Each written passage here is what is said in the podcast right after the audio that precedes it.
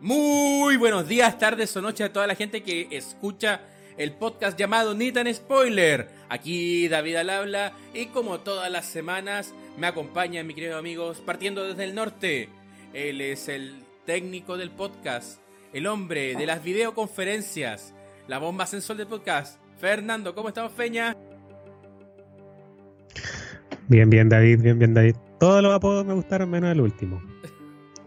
Porque me, da como que la voz más, más sexy y hablo yo y es como que... Pero no lo digo yo, lo dicen tus fans. No, no, seguí la estrella, la estrella del podcast ya sabemos quién es. Pero antes de presentarlo a él, todo bien por aquí, contento de hacer un, un programa más y aquí en Antofagasta eh, vamos a empezar el toque que en un ratito más. Va a ser como la Pero así que imagino todas las casitas y estamos bien, pues, pero siendo la fila para comprar las cosas. Pero todo bien. Y nos vamos a la capital del país. Él, la persona que vamos a presentar, aparte de ser la estrella, está en la zona de la cuarentena privilegiada. Él es él no tiene, no tiene parangones, no tiene rivales dentro del podcast. Nos estamos refiriendo a la estrella, al único, al ícono, Don Rodrigo. ¿Cómo estamos, Rodrigo? Bien, amigo, muchas gracias por la, presentación. Eh, sí, seguimos en cuarentena, ya no sé cuántas semanas llevamos. Y yo pensé que ya a partir del, del lunes 13 iba a dejar la cuarentena y no seguimos en cuarentena, estoy como en la mitad porque está ahora medio raro. Algunas comunas tienen, como media comuna tiene cuarentena y la otra no, es súper raro. Así como que cruzando la calle ya no está en cuarentena. Eh, y yo sigo en cuarentena. Y, digo que es un poco atadoso, porque eh, si uno quiere salir, por ejemplo, al supermercado o a la farmacia, tiene que sacar un permiso. Y te dan ese permiso eh, para salir dos veces a la semana, que dura dos horas cada permiso. entonces, Ah, y la semana no corre así como, por ejemplo, no sé, salí sábado y domingo y ya el lunes se me renueva. No, eh, son siete días seguidos. Por ejemplo, yo fui la semana pasada, viernes y sábado, al supermercado y esta semana, eh, hoy día, mañana viernes, mañana sábado, se me requieren los dos cupos, ah, que es tanto para ir al supermercado o para ir a la farmacia. Entonces, por ejemplo, ayer quería ir al supermercado y no puedo porque no estoy bloqueado por el sistema hasta que cumpla los siete días. Pero, bueno, son cosas que no estamos acomodando. Pero tú le has dicho, oye. Ah, cuática la cosa. le he dicho, oye, ¿tú sabes quién soy yo? Soy Castrito. soy la estrella del podcast. Déjame pasar. Tú, patipelado. Apenas sabéis leer. Carabinero de la Nación y le insultáis decir yo tengo plata, rendirme pleitesía. Y ahí te va sí, pues entonces cuando voy, cuando voy trato de aprovechar de comprar las cosas en el súper, pero después me voy súper cargado al departamento para comprar las cosas de la semana. Te paseo, me llevo las cosas en mi helicóptero, le tenéis que decir. Oye, sí, la gente está saliendo en helicóptero, están... Habían surfistas, me imagino que ustedes no han salido, muchachos, ¿no? Eh, yo la verdad es que no. No, yo, yo, yo sí. Soy más aburrido que la mía chica acá. Lo que sí, bueno, igual, igual porque el Rodrigo, igual hay que ir al súper y hacer esas cosas, pero cuando vayas al súper, así la fila, qué sé yo, estés como media hora esperando tu turno y entras y o no hay lo que tú querías comprar o lo que tú querías comprar vale como tres veces más caro de lo que costaba antes y es como que mm, hago la fila en otro súper o lo compro nomás. Y ahí es como que ya, comeré nomás a morir. Sí, no, yo. yo he ido a comprar solamente almacenes de barrio porque desde octubre que no voy al súper. Y lo pretendo seguir manteniéndolo. Lo único que, que me así como que me duele realmente no ir al súper es un placer burgués que es comprar unos quesos Camberrer. Eso es lo único de verdad que me, es el, un problema de primer mundo, obviamente. Comprar ese, ese tipo de queso, pero todo lo demás cubierto por los almacenes de barrio que si bien es cierto, en algunos casos ya sí han subido los precios, pero hay otros hay otros vecinos más conscientes y, y que no pasa nada con aprovecharse. igual extrañaba porque llegué a Caldera el sábado, sábado pasado. Así ¿Ya? ya dejé, dejé la Santofagasta, volví a mi, a mi espacio vital. Y acá está como todo demasiado tranquilo para mi gusto. Creo que ahora para la para la, eh, la, Semana Santa vamos a tener problemas porque van a llegar muchos veraneantes. De hecho, ya hay harto movimiento. Hay bastante movimiento. Y bueno, mientras no tengamos claridad con cifras y todas esas cosas, todos estamos en el terreno de la especulación. ¿Sabes, cabros, ustedes qué van a hacer para la Semana Santa? ¿Qué planes maravillosos tienen en, en cuarentena? No, o sea, es que no, no, no se pueden, yo creo que incluso hacer planes o, o salir. Yo he visto incluso que, bueno, yo vivo en edificio, como que dentro del mismo edificio algunos se juntan y yo creo que eso tampoco se puede hacer. O sea, uno, si está ahí como en cuarentena, ya sea obligatoria o voluntaria, en verdad es quedarse en la casa, ver televisión, pero no, no más que eso, ¿no? Claro. Eh, sí, igual quedarme en la casa, pero el, el tema es que yo igual tengo, o sea, mis papás igual son viejitos ya, pues, como setenta y tantos. Entonces igual, no solo por mí, sino por ellos, igual tengo que quedarme en la casa y todo. O sea que como que viajar es como, no, no, no creo que sea como una opción por ahora. Porque si alguno viaja ya sabe qué va a pasar.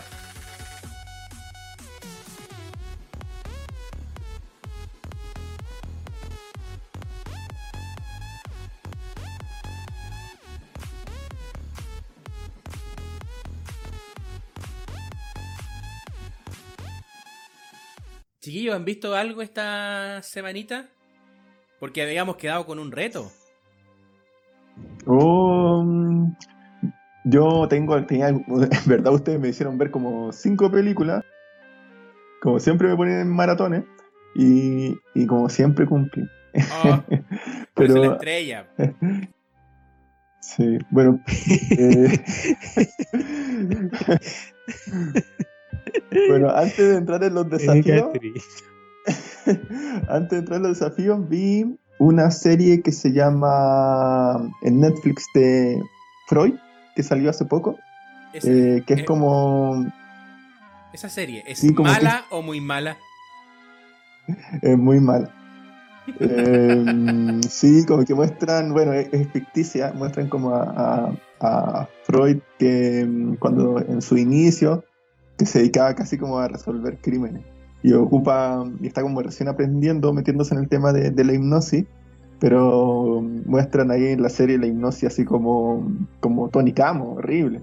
Así que, no, muy, muy mal. Sale Freud, sale Breuer y eh, bueno, eh, un par de personajes más con nombres camuflados, pero, pero no, es, mala.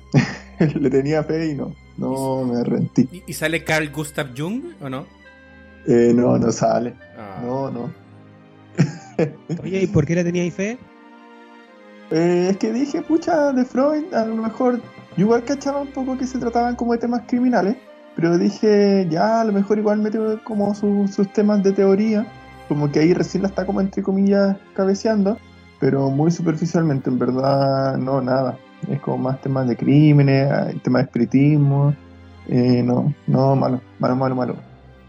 Yo me Eh. acuerdo de esos tiempos antiguos cuando no había internet y arrendábamos las películas en Blockbuster. Y uno arrendaba la película por la carátula, así. Si la carátula Sí. era bacán, uno se imaginaba que la película era muy bacán, ya ese era nada que ver la cuestión.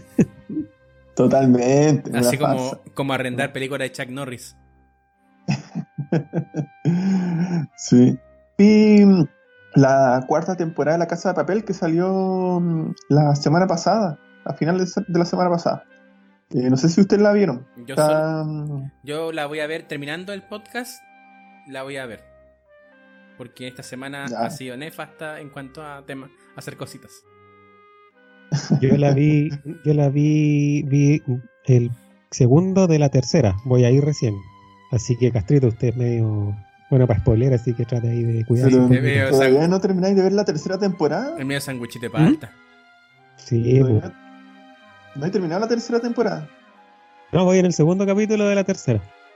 Ya, entonces culpa tuya también. Puede traerle spoiler nomás. Sí, po. Es que no todos tenemos el tiempo que tiene Castrito para hacer estas cosas. Porque él, él- por Oye, eso la estrella. Se hace lo que el castrito dice. Sí, po. ¿Qué, If qué you más vi? smell what Castrito is cooking. Esa onda. No, pero por lo menos te gustó el la temporada 4, eso, pues no te dije del final, pues te gustó, ¿qué te pareció? Eh, sí, me Era lo que gustó, esperabas. me gustó, pero no se logra como a, a cerrar la historia. Eh, así que uno queda ya pendiente de la siguiente temporada. Pero es, Pero mejor, es que la, es mejor que la tercera porque la tercera es un bodrio. Eh, no, yo creo que está más o menos a ese nivel, quizá un poco, un poco mejor. No, la tercera igual no es mala. Es muy O mala. sea, la- Perdón, Feña, pero no, la es muy mala. es que la No primera y sé, yo voy a la segunda- pero no, no sé, no, no me atrevo a una, una opinión de la tercera temporada, o sea, de la, claro, la tercera, estoy recién partiendo. Eh, Ahora ¿qué más sí, esa serie de cárceles eh, o de robo, una, una temática parecida cuando están como prisioneros en algún lado. Cuando ¿Ya? salen, es como, yo creo que es como el gran desafío de la, de la, de la historia en sí, porque, por ejemplo, me acuerdo de Prison Break, que era muy buena la serie, pero una vez que salieron de la cárcel, ya era como que mm, empezó a variar. Esa, serie también argentina de cárceles, también. Muy buena, Vis. pero una vez que ahora salieron de la cárcel y ya es como que Bueno, mm, vis a vis No, eh, la española. mm, Sí. vis a vis española igual es muy buena y cuando salieron de la cárcel después tuvieron que como que volver a entrar y todo pero ahí es como que hay como el Oh, gran desafío estoy- de ese tipo de serie Yo la empecé hoy día vis a vis, o sea, la, la, la cuarta temporada. Así que no me la cuenten. Es la que sale Benjamín Vicuña. Ah, como el- llevo como dos capítulos. ¿Lo estáis viendo por Benjamín Vicuña Ah, porque te no pues usted no eh, no, es que ya la había visto las tres temporadas anteriores. Entonces siempre me metía a Netflix y nunca salía la cuarta temporada y ya me metí, no, así por cachar. Y caché que estaba en la cuarta temporada, así que la estoy viendo. Ah, Castrito va en la cuarta esperando a Vicuña desde la primera ¿o ¿no? sí, po. Esto hay que transparentarlo. Rodrigo es el fan número uno de, que está ahí en Chile de Benjamín Vicuña. ¿Cómo será que Dios vio. ¿Cómo se llama esta serie de. eh, que, que, que- de HBO? Oh, es muy buena. ¿cómo Que se la primera llama? temporada es muy Eh, buena y la segunda es pésima. Sí, de hecho la segunda vi como dos capítulos, un, o un capítulo. Ya, pues Y no- no vio toda la segunda No, no. temporada y la disfrutó. Uy, Prófugos. Uy, buenísima. La vería de nuevo, en verdad. Ni No, tienes que verla, Castro en verdad. La primera, la- segunda temporada. no, es que el, no, la segunda temporada es malísima. Eh, pero el- la primera temporada, amigo, véala. Es ya antigua. Sí, Ya, la, la, la. Sí. Oye, Maya, Sí. ¿y la actuación de Vicuña en la cuarta temporada de Vis a Vis es mala o muy mala? Eh, no vi, yo no vi vis a vis. Nunca me llamó la ni la, remotamente la atención. No, Ah, buena. La era- la- Pero yo la creo que debe ser buena. Es buena. Sí, la primera temporada es buena. Sí, pero yo le tengo fe a Vicuña. Creo que dentro de todo es un buen actor. Sí, yo- hasta el momento va mm, más o menos. Le, te- le tenía más fe. Bueno, Pero ah, también vi una serie, son como, llevan, mejor dicho, como seis temporadas, Grace and Frankie, eh, que es una sitcom, así como relajada, tranquila, con la Jane Fonda, sale también el, papá de Charlie Chin, y bueno, es algo relajado, que tampoco te hace reír a carcajadas, pero es algo para el rato. ¿Qué más vi? Vi una que me parece que lleva varios años en realidad, que se llama Viaje 2, que es como las películas que ve el Feña. Eh, ¿Cómo eso? muy- ¿Cómo eso? como a los Yumanji, esa, esa onda. Oye, ninguneaste el Ah, gusto de, de, de otras. Feña. ¿Por qué? También hay otro, tipo de películas que no sabemos nosotros. De otra clase de distribución. No, amigos. De, de otra clase de No, público. Porque este capítulo no, Usted no- dice las que hay que dar. Hay que dar la clave de la tarjeta de crédito para verla. De esa, de esa sabe usted. ¿Por qué, por qué siempre ligamos a, nomás, a- a don Rodrigo. Fernando con la pornografía? ¿Por qué? Yo de verdad. Yo, Hablando- yo- mira, yo creo que este, este podcast es una plataforma para que exprese su idea, no para que lo pongamos como alguien con de mente cochina. Claro, con un hombre horrible, no, po.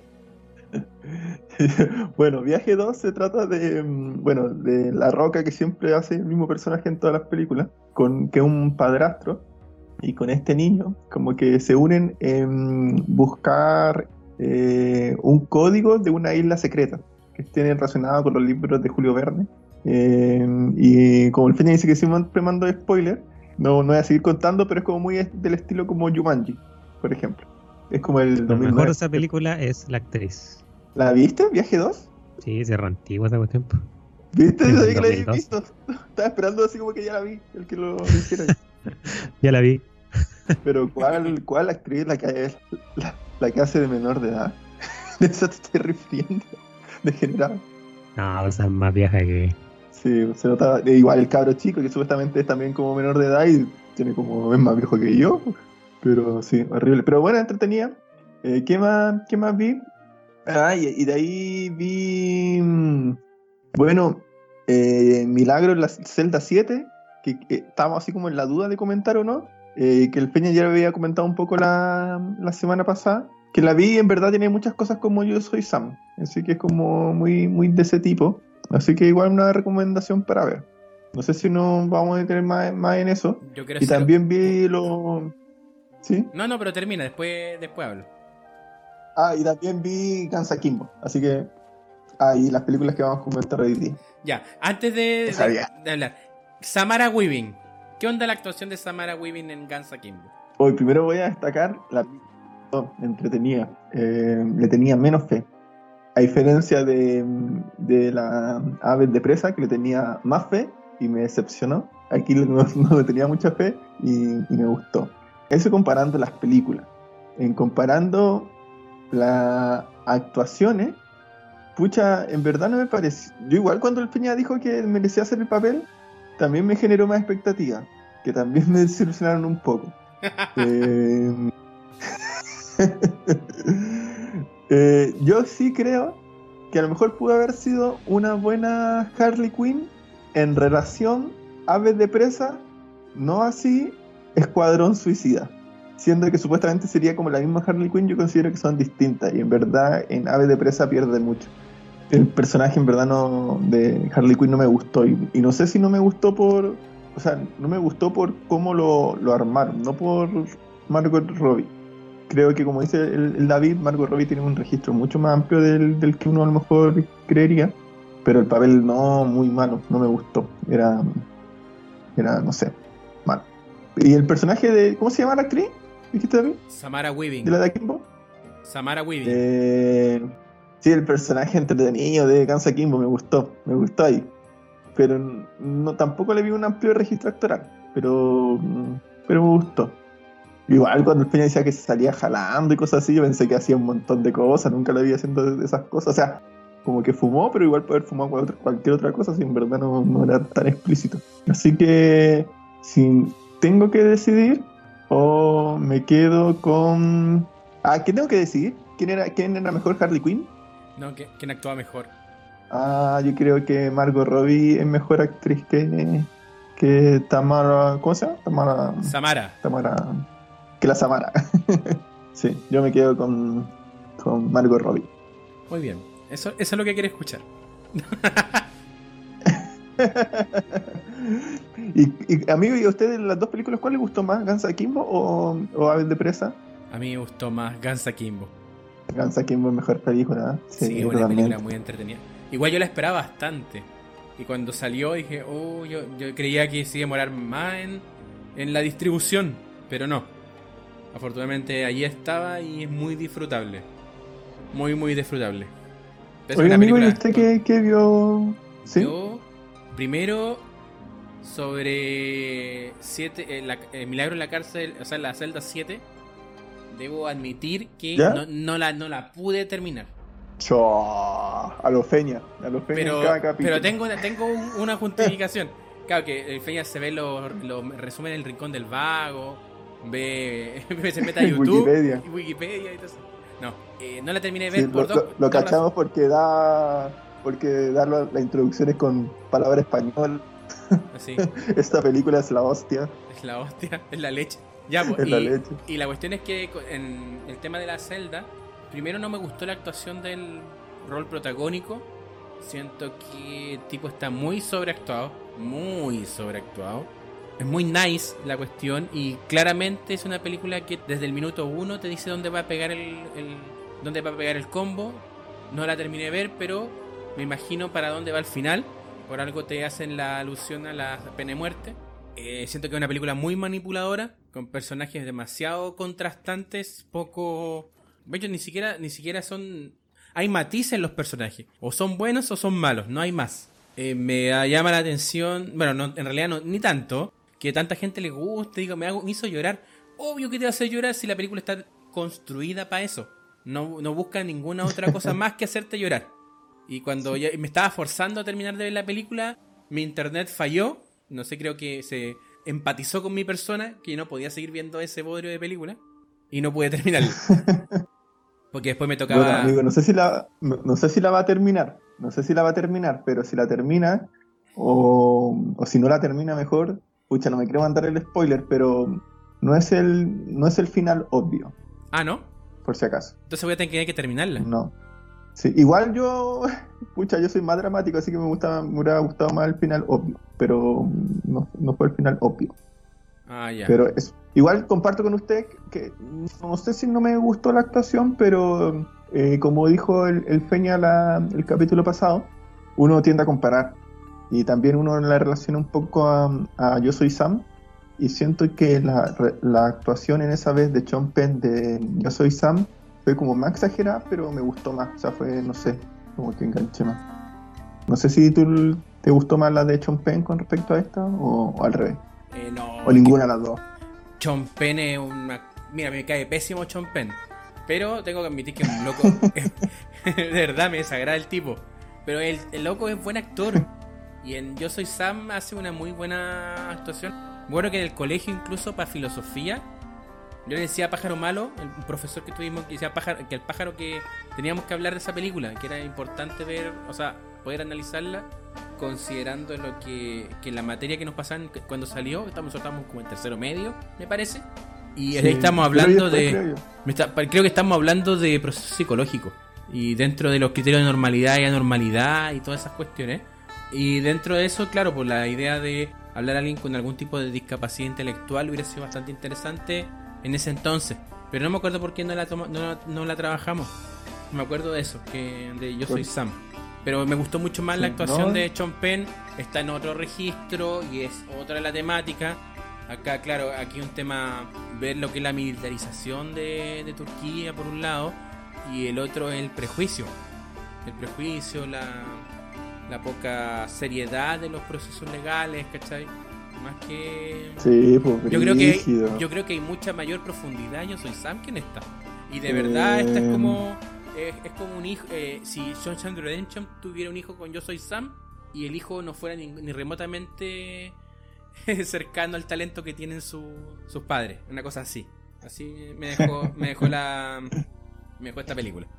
Así que vi eso. Ah, ah, Iba a avanzar también con otras películas que quería ir viendo, pero en onda media y estos datitos salió, se liberó Casa Lobo, que es una película que había comentado muy someramente después de Ficta, que fuimos a Ficta como unidad spoiler a cubrir el evento y dentro de las proyecciones de los cortometrajes también se proyectó una película chilena completa, un largometraje, que es Casa Lobo, es una suerte de película de pesadilla en stop motion, pero no con monitos así como la- a la usanza convencional, sino que con pinturas al óleo, con material reciclable, de desecho, ¿cachai? Y es una muy buena experiencia. No van a buscar un terror jumpscare, sino que algo un poco más eh, sesudo en esa película. Casa Lobo la pueden encontrar gratuita haciéndose una cuenta en ondamedia.cl. ¿Y el Feña? buenísimo. ¿Qué vio el Feña? A ver, antes de decir qué vi, qué vi quiero defenderme de Gansa King. Su descargo, Sí. amigo. Mi descargo, obvio. Si bien, en- mira, yo encuentro de que eh, Margot Robbie tiene mejor registro actoral que mm, Samara Weaving, sí. También dado por obviamente la experiencia y, y los papeles que ha, que ha desarrollado y con los actores que ha trabajado, sí. Pero a lo que apuntaba yo era de que cuando, por ejemplo, el típico eh, James Bond siempre ha sido Sean Connery. Tenía como una, como que era un James Bond más inglés, como más clásico, más elegante, que poco se, se manchaba las manos. Era como más conquistador y todo. Cuando termina eh, Sean Connery pasa a Pierce Brosnan, que en el fondo pasa como a un, al mismo papel, pero más, más jovencito. También andaba en autos lujosos, se comía las minas ricas y tenía lujos y tampoco se manchaba mucho las manos. Un David Amaya. Como un David Amaya en calera, en caldera. Oye, Eh, ¿por, qué, ¿por qué tienen esa imagen de mi persona? Yo soy un hombre deconstruido, ¿ya? En proceso de construcción, mejor dicho. Pero después eh, asume el papel, se lo dan a Daniel Craig. Y Daniel Craig hace algo distinto que es un James Bond que es bueno para los combos. Y al pelea con, lo- con los gallos así a puño limpio, eh, se ensucia las manos, no es tanto de andarse tan, no es como tan elegante ni tan coqueto con las mujeres ni nada. Y le dio como un nuevo aire al personaje, como que hizo revivir un poco la, esta saga de películas. Entonces, cuando yo vi la película de, de, bueno, siempre ha sido también el hecho de los famosos Joker, porque cada actor le ha dado como una matiz, un matiz distinto y ha hecho que en el fondo el personaje como que siempre esté de moda y suba y todo. Eh, lo que me pasó que como que Margot Robbie siempre ha hecho el papel de como de resaltar su belleza por sobre la actuación, que es como que lo que siempre eh, hablamos con como la disputa que tenemos con el David. Porque, por ejemplo, en todas las películas de, de Margot Robbie, qué sé yo, la que vimos con Tarantino, como que salía ella mostrándose que era como la más linda y todo el show. Cuando la vimos en El Lobo de Wall Street, también, era espectacular la Margot Robbie. Cuando la vimos en Bombshell, también sale. Incluso que la película de, de cuando hace como de, de patinadora de hielo, claro, y quizás no está maquillada, pero igual es rica y todo, y acentúan su figura y todo. Pero cuando toma el, el papel de Harley Quinn, también, pues es como rica y la miran y saca la ropa mientras están registrando y todos la quedan mirando. Entonces yo decía como, ¿qué tal si llevar el papel de Harley Quinn, que quizás no es, no es igual a los cómics y no tiene un... Quizás no va por ahí, pero hacer un papel como más choriza, porque en el fondo cuando empieza a ver de presa, ella es como la novia de supuestamente el Joker, que es como el asesino más violento de toda la ciudad y toda la cuestión.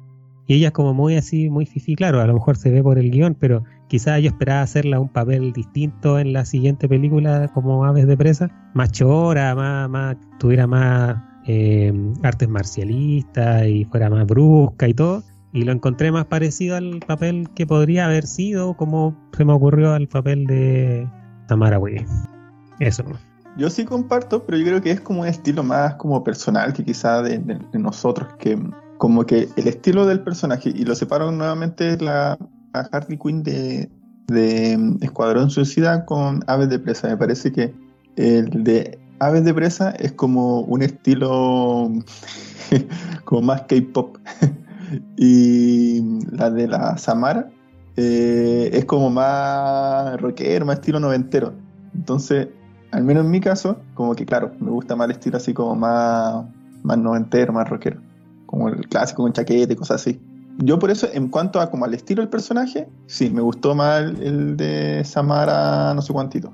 Sí, o sea, obviamente Samara no es Harley Quinn ni está haciendo un papel parecido ni nada, pero como que Samara Quinn es tan bonita como, Har como Margot Robbie, pero ella como que deja de lado el papel de rica y como que se corta, sale con dedos cortados, con la cara así bien deslavada, como que me, me llamó la atención. Pero es un tema también personal nomás. Lo cortito, lo que vi fue, bueno, una película que no, bueno, la no recomendación de la semana, como, la- como hizo Castrito recién, que no le gustaron un par de películas, fue The Hunt, que es como Hostel, que consistía en que llevamos unos tipos a Rusia por ahí, con supuestamente el sueño de conocer a las minitas, ir a fiestas y todo, pero los secuestran, los meten dentro de un hotel y los hombres millonarios, qué sé yo, los torturan.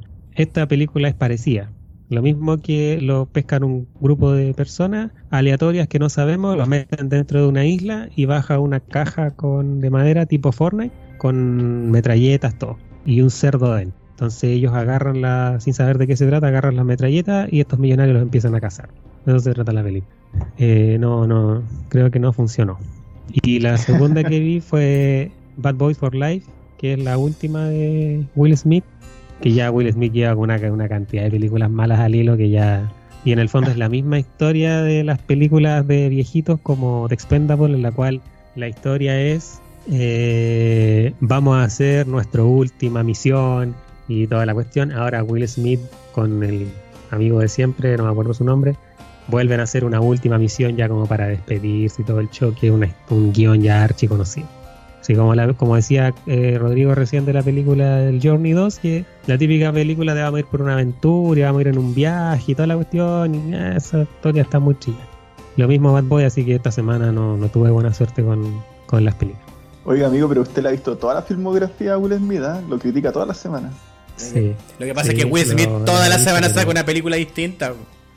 ¿Y cuál de todas más mala? ¿Y, vio la, otra, los desafíos, las recomendaciones? Que era One Punch Man. Eh, tenía que ver One Punch Man, pero no, no la vi, no, no, alcancé y tampoco de tanta tele ya me aburrí, no, no. Eh, ahí, es cuando saco la, ahí es cuando saco la tarjeta de crédito. Dije, One Punch Man o La Casa de Papel. Obviamente elegí La Casa de Papel. Ninguna de las dos, la tarjeta de crédito eligió. ya, pues entonces, no sé si vieron algo más o partimos. Partamos, porque mira, llevamos. Así por ser. Así por ser. Llevamos 35 minutos y todavía no empezamos a hablar de la película. Oiga, amigo, pero antes de partir, usted nos puede decir, darle el pase ahí a, Don Peña, pero puede decir por dónde nos pueden escuchar. Por supuesto. Eh, nos escuchan por varias plataformas. Nos escuchan por Spotify, Spreaker, Apple Podcasts, Google Podcasts, Evox, TuneIn y también por Front Road Radio los días domingo. Horario variable, pero nos escuchan el domingo en Front Road Radio. Ya pues, entonces démosle a la película que nos, que nos convoca. Vamos a viajar al pasado, muy al pasado, en la década de los 60, a reseñar una película de un director español. Que, bueno, la película nos, es rodada en México. Estamos eh, hablando de Luis Buñuel. Y la película es El Ángel Exterminador. Feña, ¿nos podría contar de qué se trata la película? ¿O de qué no se trata? ¿O qué pasa en la película? Bueno, ya vamos a hablar por qué, por qué esto. Eh, el Ángel Exterminador es, es una película que se realizó en México y fue dirigida, como dice David, por, por Luis Buñuel en el año 62. Em, la historia en el fondo es de un grupo de burgueses que son invitados a una cena en, una, en una mansión después de asistir de la ópera mientras los sirvientes y los cocineros eh, sienten muchos deseos de, abandonar la mansión y, finalmente se, se marchan. Al terminar la cena, los invitados se dan cuenta de que no pueden salir de la habitación por una razón misteriosa totalmente desconocida, aunque aparentemente no hay nada que lo impida.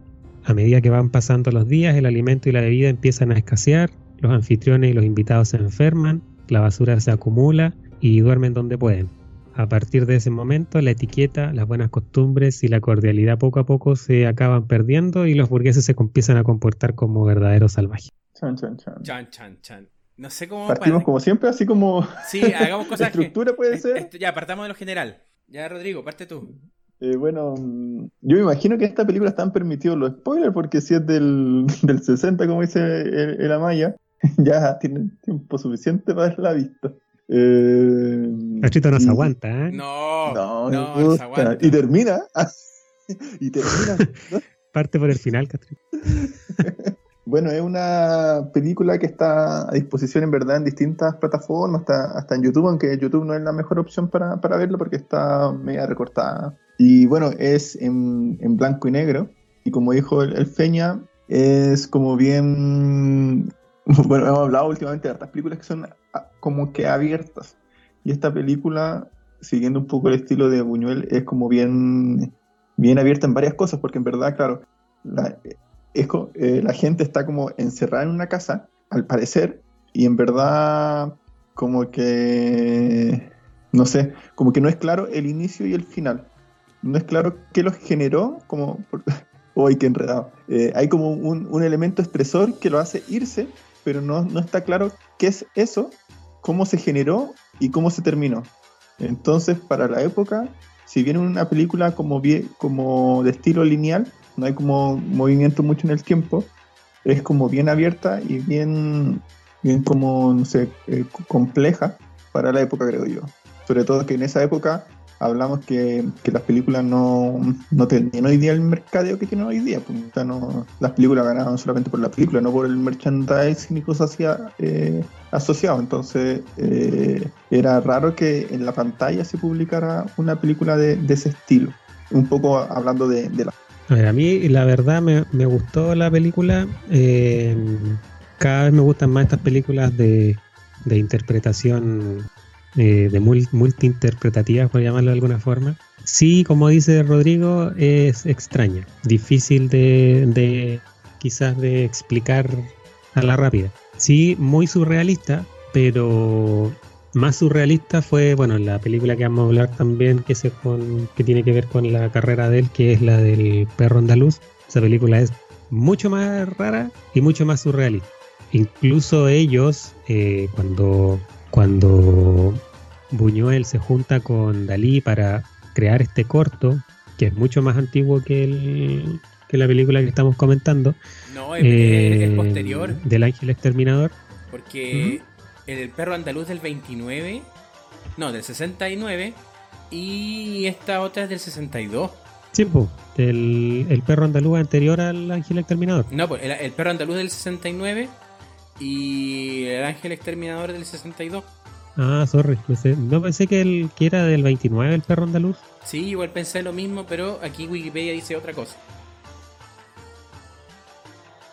Yo creo que el perro andaluz es más antiguo. Sí, yo creo que diríamos. Igual me da la impresión. Sí, bueno, pero dale.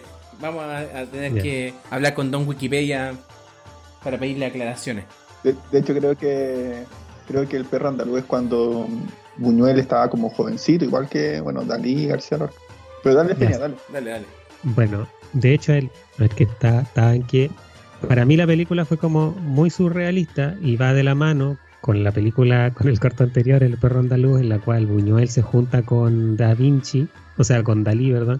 Y eh, entre ellos deciden hacer una película, pero eh, respecto a que no tenga como una, ninguno de los elementos tiene como una explicación racional. Todo lo que, de hecho, los sueños que tiene Dalí eh, deciden colocarlos en la película sin ellos tener una explicación de por qué ocurre. Entonces, pero eh, en El Ángel Exterminador yo la encontré que tenía como unos toques de surrealismo, pero no era una película surrealista completamente porque este director es como, como de la categoría de, directores surrealistas. Eh, y tiene que ver mucho el surrealismo, yo lo vi con, con toques, sobre todo cuando tenían que, porque estos burgueses no podían salir de este como, como Libby, no sé cómo llamarlo. Pero no es que no quisieran, no es que no, no es que no pudieran salir, sino que yo lo sentí como que no se atrevían a salir pero en el fondo como que el director nunca nos dio como una explicación de por qué no salían. Entonces ahí es como, como el toque que yo creo que es de surrealismo, como que uno tiene que en el fondo no existe la explicación, pero uno tiene que, como uno como por instinto trata de buscar la racionalidad y darle una explicación a algo que quizás no para algunas personas puede no tenerlo. En resumen general me pareció una película bastante entretenida como, como también analítica para saber cómo se comporta el hombre también en situaciones críticas como lo vimos en la película anterior del hoy. Eh, yo quiero tocar un tema relacionado con, con Buñuel, aparte de ser un exiliado, pensando en la guerra civil española, se nacionaliza mexicano, si no me equivoco, no me del año en particular, pero el estar inserto en el surrealismo como yo creo que lo veo yo veo más como técnica que como fondo. Si bien es cierto, lo que buscan los autores eh, surrealistas es muy de la mano de una interpretación bastante libre del psicoanálisis de Freud, aprovechando lo que decía Rodrigo antes cuando, cuando se refirió a la serie de Freud, y quizás eso otro hubiera sido más interesante, interpelarlo con autores, con, eh, con poetas, músicos, eh, directores de cine de la época, bueno, pareció más interesante que hacerlo resolver el misterio como un scooby Pero bueno, la cosa está en que el surrealismo lo que, a, lo que apela es a acceder al inconsciente, acceder sin ningún tipo de tapujo, ni presiones, ni moralidades al contenido que está dentro de cada una de las personas, que se exprese tal cual. Por eso es que cuando vemos la obra de Dalí, y, igual me, quedó esa duda de quizás si las fechas están más o menos bien o, no, o mal, por la salida del perro andaluz y la, la como la validación de Buñuel y Dalí dentro de la vanguardia surrealista y no la vanguardia del señor izquierdo. Esto es una vanguardia de verdad. ¿Cachai? Entonces, eso, eso por un lado. Entonces, claro, yo, yo siento que esta, esta película tiene un tema de lo surreal como forma. Pero pesan más los iconos, pesa más el contenido. De hecho, hay una de las tantas vertientes y un poco la que creo que está. O sea, de mi interpretación, la que está apuntando Buñuel, pese que él siempre fue reacio a, darle un significado per se a su obra. O sea, él dice que la obra interactúa con la gente, cada uno interpreta lo que quiere de ella, por su real que es, y que su aproximación tiene que ver más con contenidos sociales. Que yo creo que eh, si tú declaras eso, de alguna u otra manera, estás declarando que esa fue tu primera intención, por mucho que la forma sea otra hay, formas de analizar y de tratar de acceder al inconsciente porque se habla, bueno, desde la desde el movimiento artístico toman estos contenidos freudianos del yo, del super yo, del ello, ¿cachai?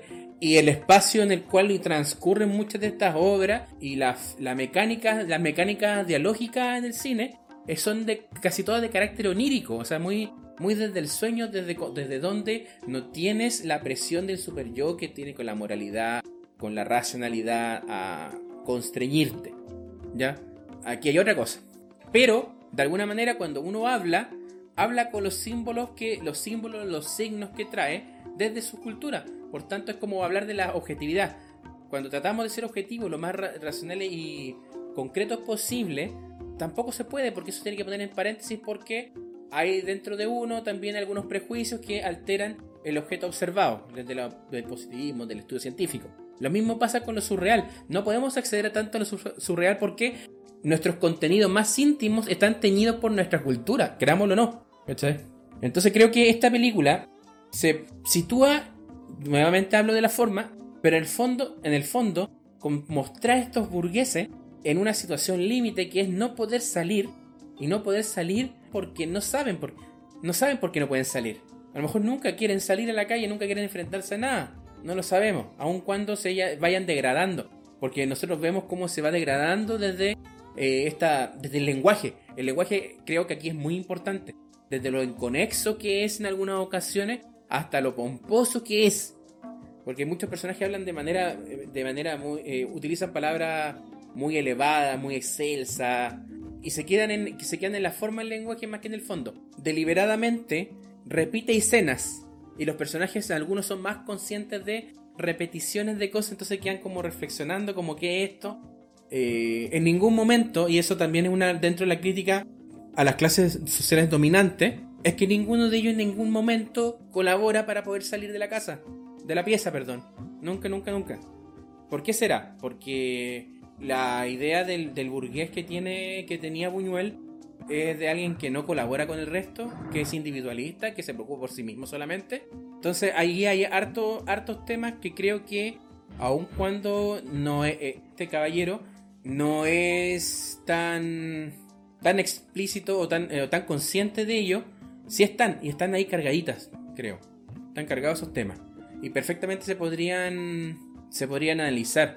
Es como lo que pasa con, con la gente que observa arte la gente que observa arte generalmente vive en estas nubes bien snob, como si el arte fuera no fuera todo, el arte lo es todo y el también es nada. No tiene un propósito per se. Me pasa un poco esto. En la, mucho del financiamiento que tuvo, que tuvo, que tuvo este caballero fue con actores que sentían que estaban hablando con un genio, pero que no entendían la obra del genio, ni se sentían capaces de entenderla. Entonces creo que el, como un esfuerzo, eh, como un ejercicio experimental de contenido. El Ángel Exterminador es una, una excelente película y que también habla bastante sobre los tiempos actuales. De hecho, eh, el, tenor de, los últimos programas y los que vendrán, yo creo, dentro de la, cuarentena van, a ser más similares en cuanto a qué, cosas podemos analizar de, de cómo vivimos como sociedad al día de hoy. también te pone frente al encierro, porque esta degradación de los personajes habla mucho de cómo nosotros nos posicionamos frente al diálogo, a la convivencia con el otro. Como esta hay un hálito de misterio, no sabemos por qué está pasando lo que está pasando, ni si los personajes que están dentro de la pieza no saben, y también los que están afuera, porque pareciera ser de que cree que hay gente que sabe que están encerrados estos burgueses aquí y no pueden entrar a la casa y no saben por qué no pueden entrar y es como una, una casa en cuarentena, una cosa así. Lo único que pudieron salir en algún momento fueron los, la, la servidumbre. Tampoco sabemos por qué salieron. Se podrían haber quedado perfectamente en la casa, pero salieron. No volvieron más. Entonces creo que es un muy, muy buen ejercicio. Me gusta la película, me gusta, es muy recomendable. Creo que el cine actual ha perdido bastante, bastante de trabajar con otros ritmos, como el que vemos en, como que vemos en el, en el Ángel Exterminador, con fijarse en los detalles y quizás que no te expliquen todo, porque me imagino las audiencias actuales no entendiendo la película, pero tampoco queriendo entenderla o haciendo el ejercicio de entenderla. No sé si me explico. A mí me pasa un, un poco eso y con, con, con la película. Eh, siento que como que como que bueno el cine eh, es, un, es un arte hecha por artistas y generalmente en eso uno ve un poco eh, plasmada el pensamiento de, de quién está haciendo ahora, en este caso la película, que a la vez eh, refleja un poco la, la experiencia de vida eh, y como esa experiencia influencia en el pensamiento. Yo creo que eso se ve un poco con, con ambas películas, como, como este, entre comillas, búsqueda y, y como desencuadre que tiene Buñuel en, en, estar buscando algo, algo como, como expresarse y no, no encajar bien en todo. Y creo que en eso como que se topó con el, con el surrealismo y le vino muy bien. Porque como dice el David, el, el surrealismo apunta como básicamente como a, sacar el inconsciente afuera. Y como el inconsciente en verdad no, no está mediado por el pensamiento, eh, no tiene que ser lógico, ni, ni, ni encajar, ni encuadrar involucra sí o sí desorden, porque no, no hay orden, el orden lo, da el pensamiento. Y esa es como la, tendencia como primaria de, del surrealismo. Después como las siguientes tendencias, que igual ahí ya se, se, mete Buñuel, está a este como, a este, a este, ya mismo le, no quiero decir vómito, pero de, de ideas o de cosas, darle un poquito de sentido, que generalmente es como más, más social. De hecho, creo que se ve esta evolución. Qué bueno que tocamos películas que están como en distintos periodos de, de Buñuel, así como más el inicio y más, más, más periodo más avanzado. Porque claro, en el, en el perro andaluz, joven se encontró con, con Dalí y armaron esta película. Dalí hizo el, tengo entendido que el guion, ¿o no? Y en sí. base también a que supuestamente después se cachó que era que tenía que ver con uno, con unos escritos de García Lorca, y bueno, entre eso hubieron pelea entre ellos tres, eh, lío amoroso entre ellos, Dalí era pareja de García Lorca y bla, bla, bla.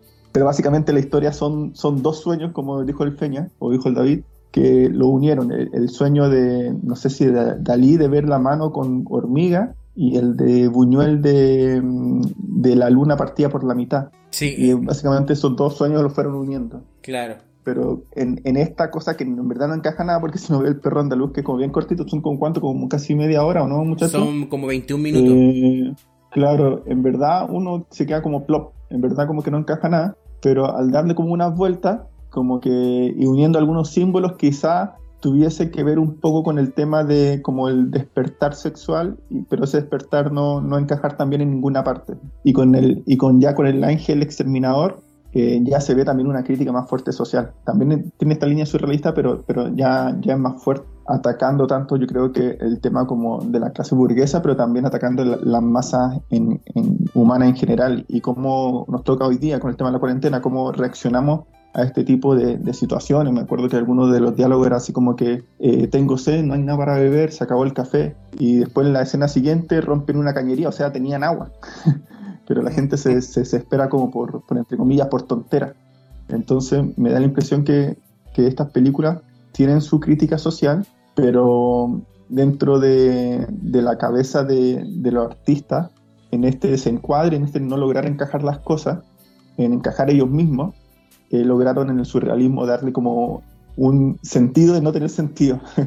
De hecho, como que como decía el David, eh, con la gente que se rodearon también en estos proyectos, también era gente como, como similar. De hecho, tengo entendido que, por ejemplo, en El Perro Andaluz, los actores que, que, uno ve, los protagónicos, todos se suicidaron también después. Entonces, en verdad, eh, era como un, no sé, como una explosión de cosas.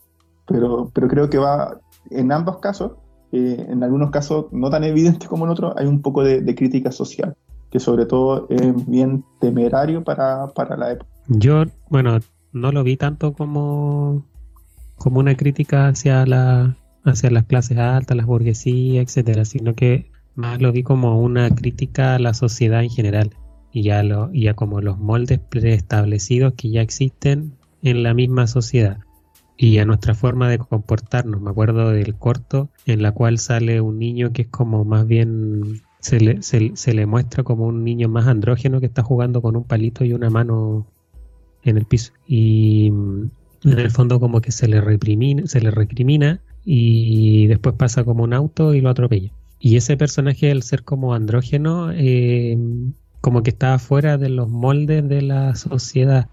Entonces como que se le recrimina. Me hace relación a que cuando estaban prisioneros, eh, en la película ya en sí, eh, del ángel exterminador cuando estaban prisioneros y no podían salir del cuarto, eh, no es que ellos no pudieran salir, sino que como que no se atrevían a salir.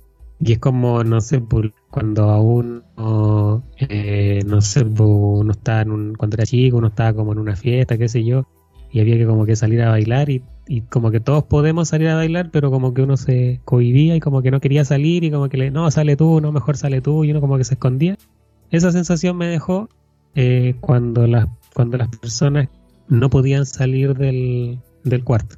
Eh, no vi como que hubiera como una lucha así de tratar de salir y quisieran, sino que como que se daban el pase de no, mejor sale tú, mira, te voy a contar algo, como que eludían el poder salir. Y a su vez la gente que estaba afuera tampoco podía entrar. Entonces no era que fuera como, como que solamente afectaba a la gente de la burguesía, y de repente aparece como un niñito con un globo y él sí podía entrar y entra. Entonces como que me hace la alusión a como que los niños no tienen ese prejuicio o ese concepto o ese molde, sino que ellos viven su vida nomás. O sea, uno puede ver, uno puede estar conversando y de repente viene un niñito y ya se tira, se tira de guata al suelo y, se, es como que eh, se deja hacer. Y no, no se le recrimina como sociedad porque es un niño. Eh, eh, también me llamó la atención al ver que como había muchas ovejas eh, y siempre marcando el hecho de que como que nos comportamos de la misma forma, pues, o sea, nadie quiere salir de este molde porque es como castigado y actuamos como todos siempre juntos de la misma forma y somos como, como ovejas, pues y después el hecho de, de posteriormente quedar presos en una iglesia y de nuevo salen las ovejas como lo mismo que en el fondo nos postula en cierta forma el cristianismo, eh, que es como tampoco eh, salirse mucho del molde, o sea, y, no tampoco mucho como cuestionarse las cosas, porque también eres castigado, porque la iglesia siempre castigó a quienes se salían del molde y no cumplían lo que ellos, lo que estaba preestablecido, porque supuestamente eso es como lo bueno. Eh, y quizás, quizás, se me ocurre que quizás Buñuel quiso reflejar eso también en la iglesia, y en el fondo también verlo en la, en la, imagen de Jesús, que Jesús también como que no, nos entrega una forma de comportarnos que tiene mucho que ver con el no cuestionarse muchas cosas y seguir los parámetros que Él dicta. Entonces, generalmente la iglesia siempre ha estado muy contraria a la gente o al método científico, gente que se cuestiona muchas cosas y en el fondo cuando uno trata de hacerlos ver, cuestionarse ciertas cosas o actitudes, como que la iglesia se pone como media reactiva en ese aspecto y como que no, no quiere mucho.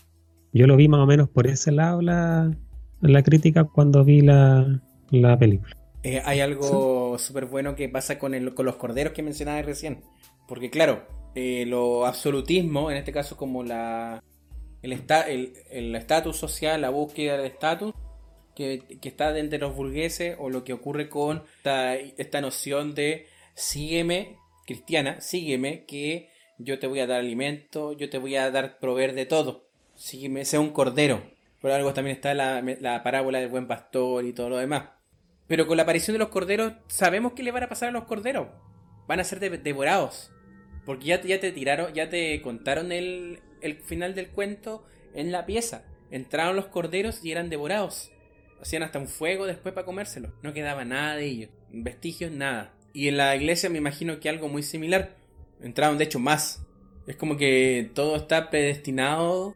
Todo está... Eh, hay como cierto orden en el caos. Porque claro, este, este, este caos tenía, tenía un cierto orden. Incluso eh, yo lo muestro harto con la diferencia, la diferencia de comportamiento que tiene el mayordomo con respecto al a los patrones.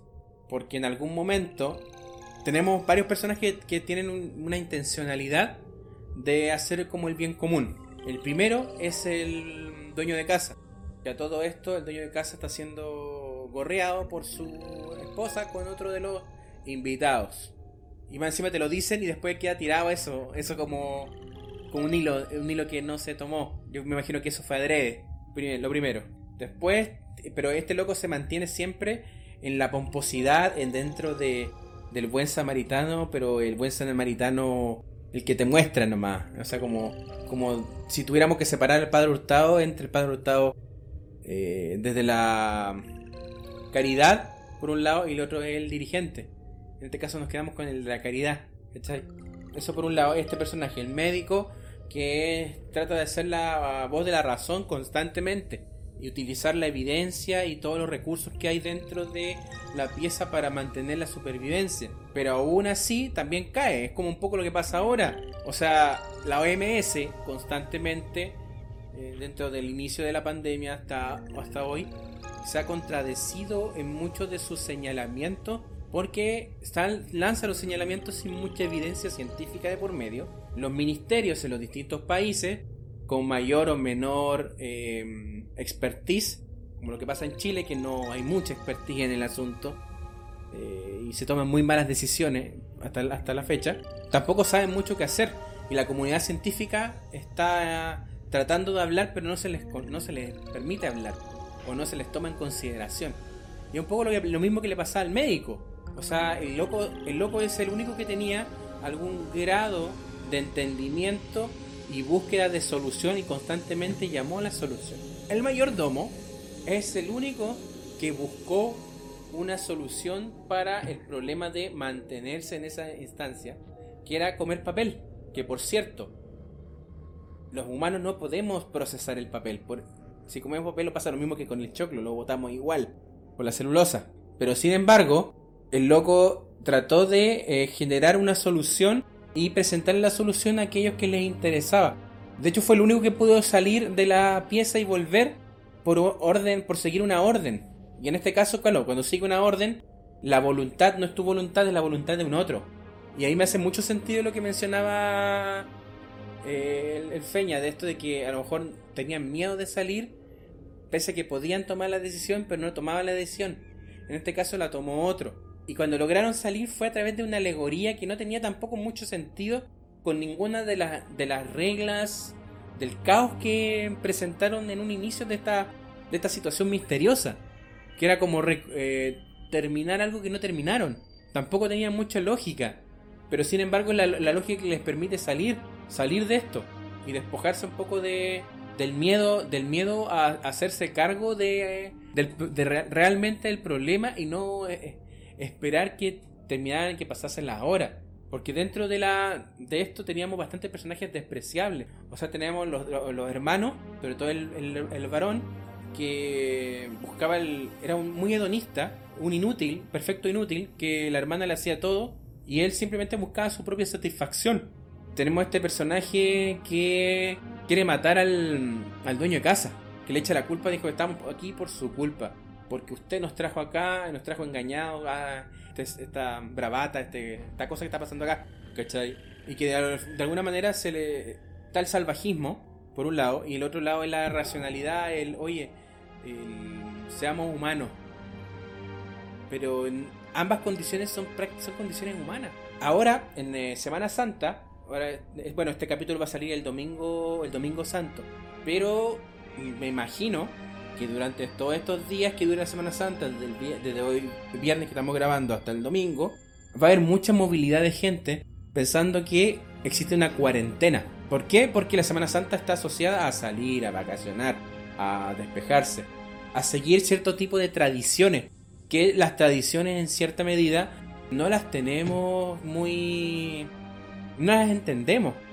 Por ejemplo, el pescado. El pescado tiene que ver con el ayuno. Corríjame si me equivoco. Tiene que ver con el ayuno, ¿verdad?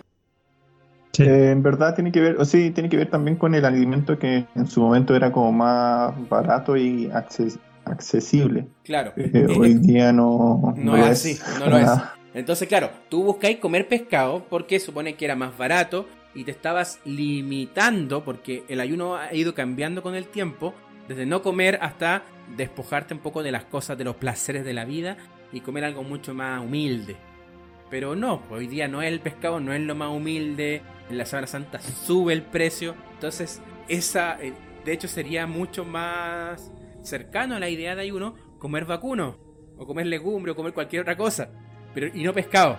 Pero se sigue comiendo pescado porque se toma esa tradición y no se entiende el por qué se hace. Y estamos en un tiempo en el cual es tan importante las certezas de que estamos dispuestos a arriesgar la salud para llevar esa certeza. Y en este caso, eh, todo el mundo religioso adquiere más fuerza. Cuando, mientras mayor incertidumbre, más se confía en, las religiones, más se confía en, la fe. Y pensamos que la fe, es por definición, es la ausencia de razón. ¿Cachai? Entonces ahí está el, el medio del asunto. Muchas de las cosas que hacemos como seres humanos las hacemos como autómatas, sin mucha consideración o, o racionalización o entender un poco, o empatía como mínimo. Llegamos y las hacemos. Creo que eh, en esta película Buñuel te, da, te tira eso, te tira eso. Él cuando le preguntaban sobre el, ángel exterminador, decía como claramente, oye, loco, este, están ahí, podrían haberse puesto de acuerdo para tratar de salir y nunca lo hicieron. Nunca se pusieron de acuerdo en buscar una solución en conjunto. Se echaron a llorar. Y cuando logran salir es simplemente porque siguen la manada, cual corderos. Y se salen de un encierro para otro porque después los vemos en la iglesia en la escena final. Entonces como humanidad, creo yo, que es importante empezar a revisarnos. Es importante eso, revisarnos, revisar nuestros procesos, revisar lo que hacemos. Yo comparto que hoy día estamos igual en una sociedad eh, súper como millennial que quiere eh, todo al tiro y quiere también que los problemas se, solucionen al tiro. O sea, bueno, con el tema del encierro, por ejemplo, el coronavirus, lo que hablabas tú, eh, la, instrucción es súper sencilla, así como que no salga de la casa. No sé, este, un mes, dos meses sin salir de la casa, no salga de la casa. Es súper fácil, no salga de la casa. Pero la gente que va a hacer, salir de la casa. Porque en verdad quiere una respuesta inmediata, una vacuna, una píldora que le solucione el problema al tiro. Y estamos como con ese aire de como de, de, sentirnos superiores, así como que esto no me pasa a mí. Un virus que en verdad eh, ha afectado a, todo el planeta, eh, con países que promedian o tienen más de 5.000 muertes diarias. Eh, de hecho, en este rato que ha durado el podcast, que no se lleva más de una hora, seguramente ha muerto un montón de, de personas a raíz de eso salen igual con un, con un tema así como casi de superación, así como que chuta no me va a pasar o chuta eh, en verdad tengo los resguardos. Entonces yo creo que sí, como decís tú, nos obliga a replantearnos como sociedad, tanto como grupo como a nivel individual, de cómo en verdad estamos eh, procesando las cosas, cómo estamos haciendo las cosas. Y creo que eso uno le puede echar la culpa también a la autoridad y yo le echo la culpa, pero también eh, hay mucha culpa personal que creo que también tenemos que hacernos parte. Eh, a mí me queda una duda que mm, a lo mejor ustedes cachan mucho más que yo de Freud y el super yo y todas esas cuestiones y lo que tiene que ver con el con el surreal, surrealismo. Yo no manejo mucho esos conceptos, pero por, por lo poquito que, que he visto, como que el ello es como la parte más como más primitiva, como, como los deseos más primitivos y que, que como que no están normados por la cultura. ¿Dónde están las pulsiones? Y como que el y como que el super yo eh, surge, como un surge como después en base como a la experiencia o a la normativa social y nos dice qué está bien y qué está mal. Y, y, el ello vendría siendo como un equilibrio entre el yo y el super yo.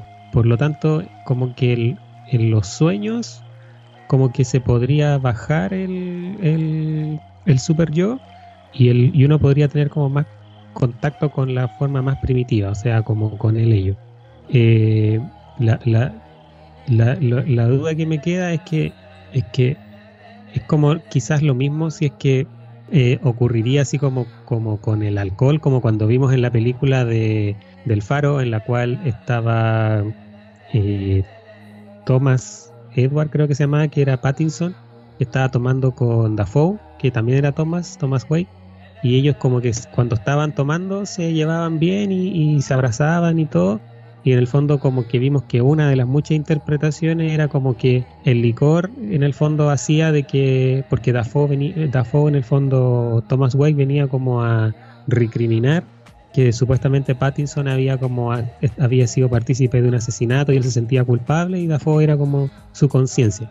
Pero cuando tomaba, eh, eh, como que él, Pattinson, dejaba un poco de lado su, su, sus reprensiones y como que se hacía más amigo de Dafoe y se llevaban bien. Puede ser que en una situación como de crisis que estamos viendo que ocurría, que podría ocurrir en esta película eh, del ángel exterminador cuando están en este salón, como que como, como que ya estamos en una situación de supervivencia, no hemos comido nada y vemos que empiezan a salir como los deseos más ocultos que aparte de pelearse también eh, como que un hombre empieza como a aprovecharse de una mujer y qué sé yo.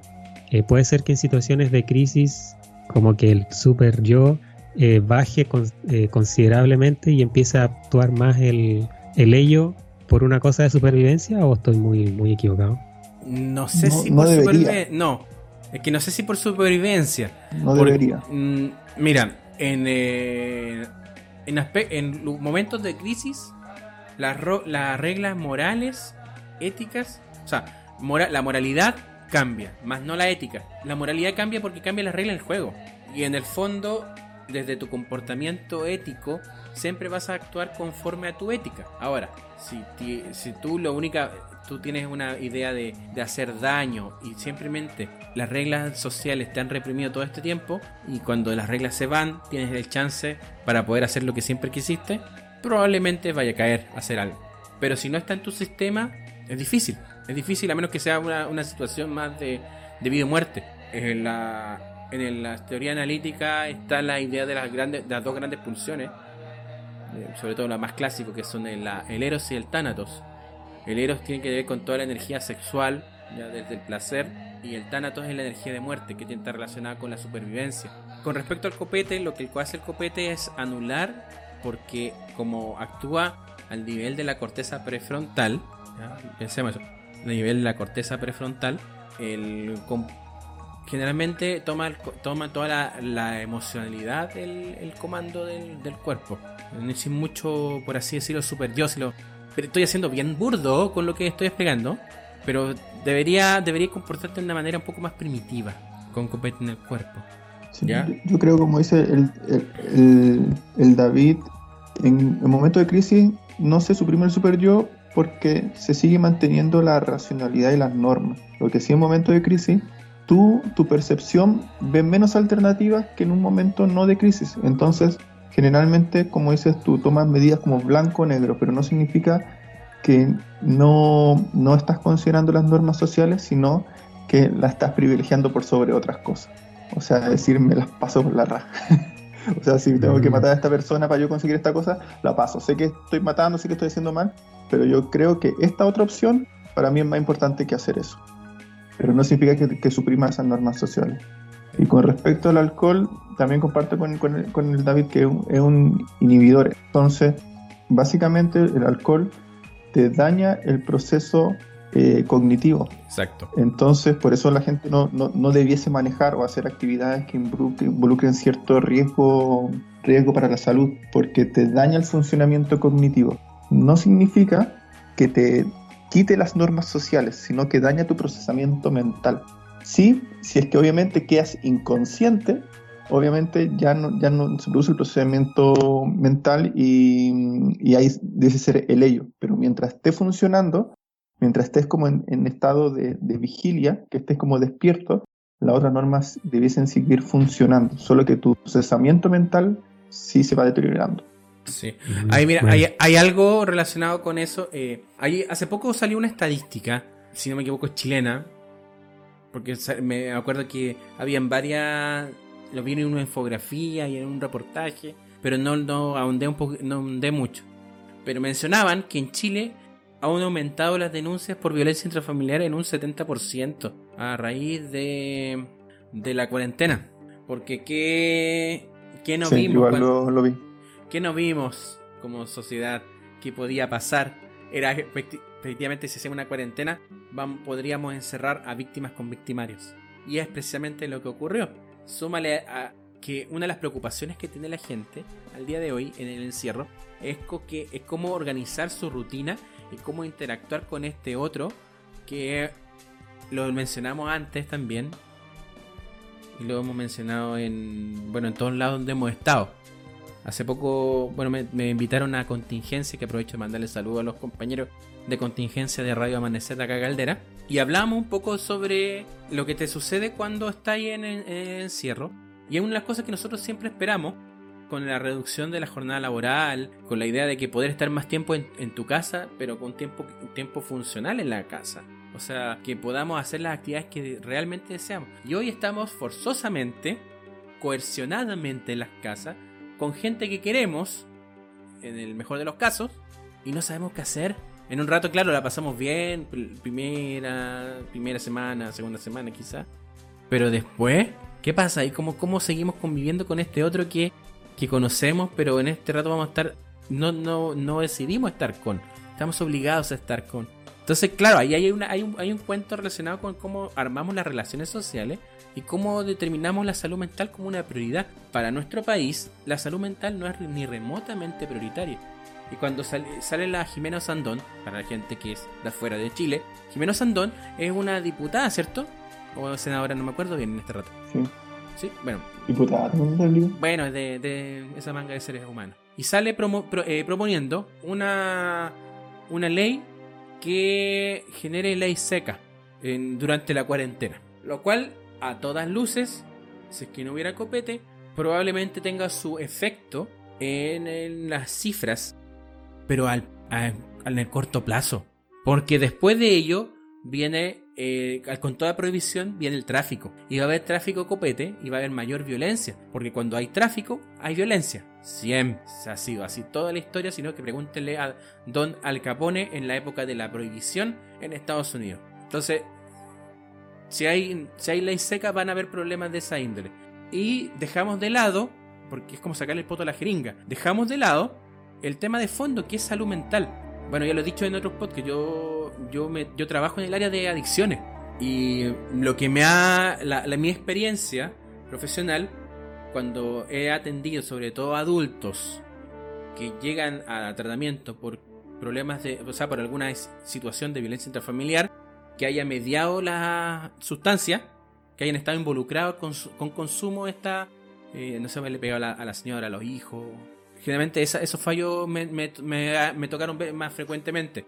Es muy difícil que condenen a una mujer que le pegue al marido que estando copeteada. ¿Por qué? Porque eso es objeto de burla en nuestra sociedad eh, como heteropatriarcal, heteronormada, que en realidad los mismos jueces se ríen de eso. Pero ya, pero tomando a hombres que han ejercido violencia, que son hombres que se han relacionado a través de la violencia con las personas y con sus parejas, cuando tú trabajas con prioritariamente violencia, imagínense el, el consumo disminuye.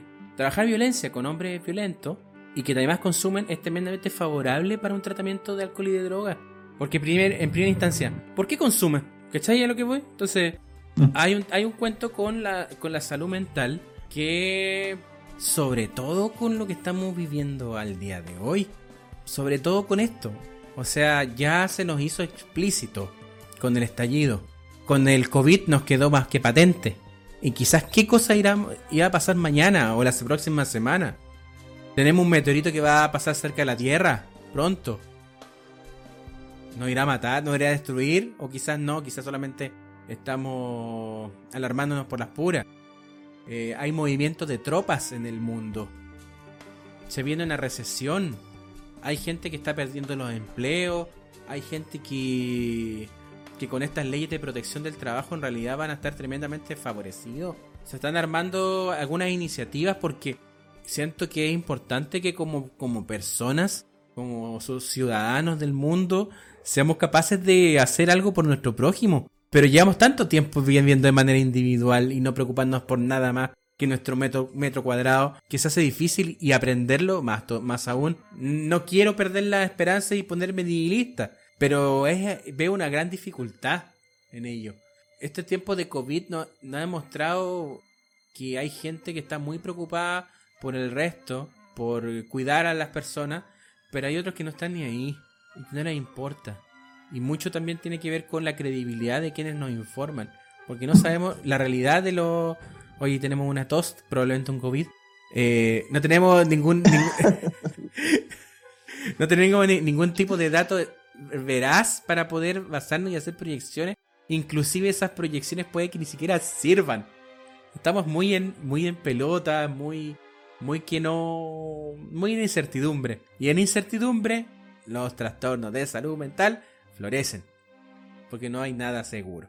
Entonces, ahí tenemos una gran tarea que de la cual hacernos cargo como sociedad, que los gremios que están relacionados con la salud mental, los eh, gremios médicos, los gremios de psicólogos, trabajadores sociales, cualquier otro profesional del área de la salud, del área social, que algo, algo, hay algo hay que hacer. Y no nos queremos la crítica. Así que por lo menos ese, ese es como mi mensaje a esto. Chiquillos, palabras al cierre. Eh, sé que es súper interesante lo que estás diciendo tu Amaya, porque el tema de la del tema eh, mental, no por, lo menos yo no lo había analizado desde ese punto de vista. Y sí, pues como que a todos nos afecta, incluso a mí, tanto rato así como en, en, la casa, y como que es como que la rutina que tú tienes acostumbrada a realizar, como que, como que el cuerpo te pide a continuar con la rutina de siempre, y eso como que te provoca de repente malestar y todo. Pero también ver lo que igual hemos visto en las películas que hemos analizado de que eh, también es importante en todos los ámbitos también el trabajo en equipo, pues lo vimos en el, en el hoyo, lo vimos ahora en esta película, de que si trabajáramos en equipo se puede encontrar una solución, pero eso es como lo difícil y siempre como que rinda más como el caos y, me salvo yo y dejo que el resto me da lo mismo que como que estaremos todos juntos. Pero eso, pues agradecer a los auditores que nos escucharon y seguimos analizando películas en un futuro. Eh, por mi parte, también me sumo al feña, agradecer a, quienes están, quieren seguir escuchando. Bueno, ahora voy a tener más tiempo para, para ver películas, como dijo el, David, voy a estar un mes con su presión de trabajo, así que voy a poder ver un poquito más. Me imagino que también la gente en las casas están viendo eh, más, más películas, más televisión. Así que también los invitamos a que nos recomienden sus películas. A veces nosotros igual nos cabeceamos un poco en qué película puede ser Así que esperamos sus recomendaciones. De hecho, esta, esta película tengo entendido que también llegó por recomendación, ¿no, amigo? Exactamente. Le vamos a mandar un, saludo a eh, don Maximiliano Tala, que nos mandó la, la recomendación.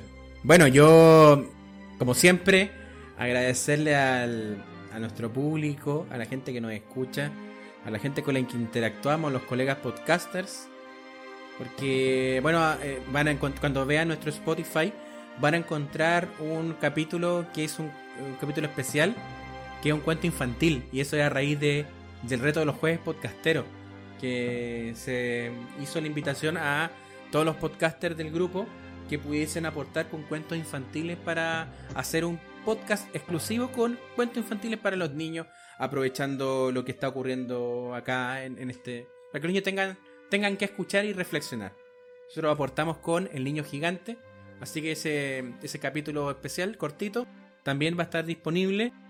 Eh, agradecer también a la gente que nos está dando tribuna en otros lados. Por ejemplo, Front Row Radio que nos aloja los días domingos. a los compañeros de, Radio Amanecer en Caldera también que eh, han mostrado interés en el podcast y en, la, en las opiniones que nosotros hemos dado acá al aire, acá y en, y en el programa.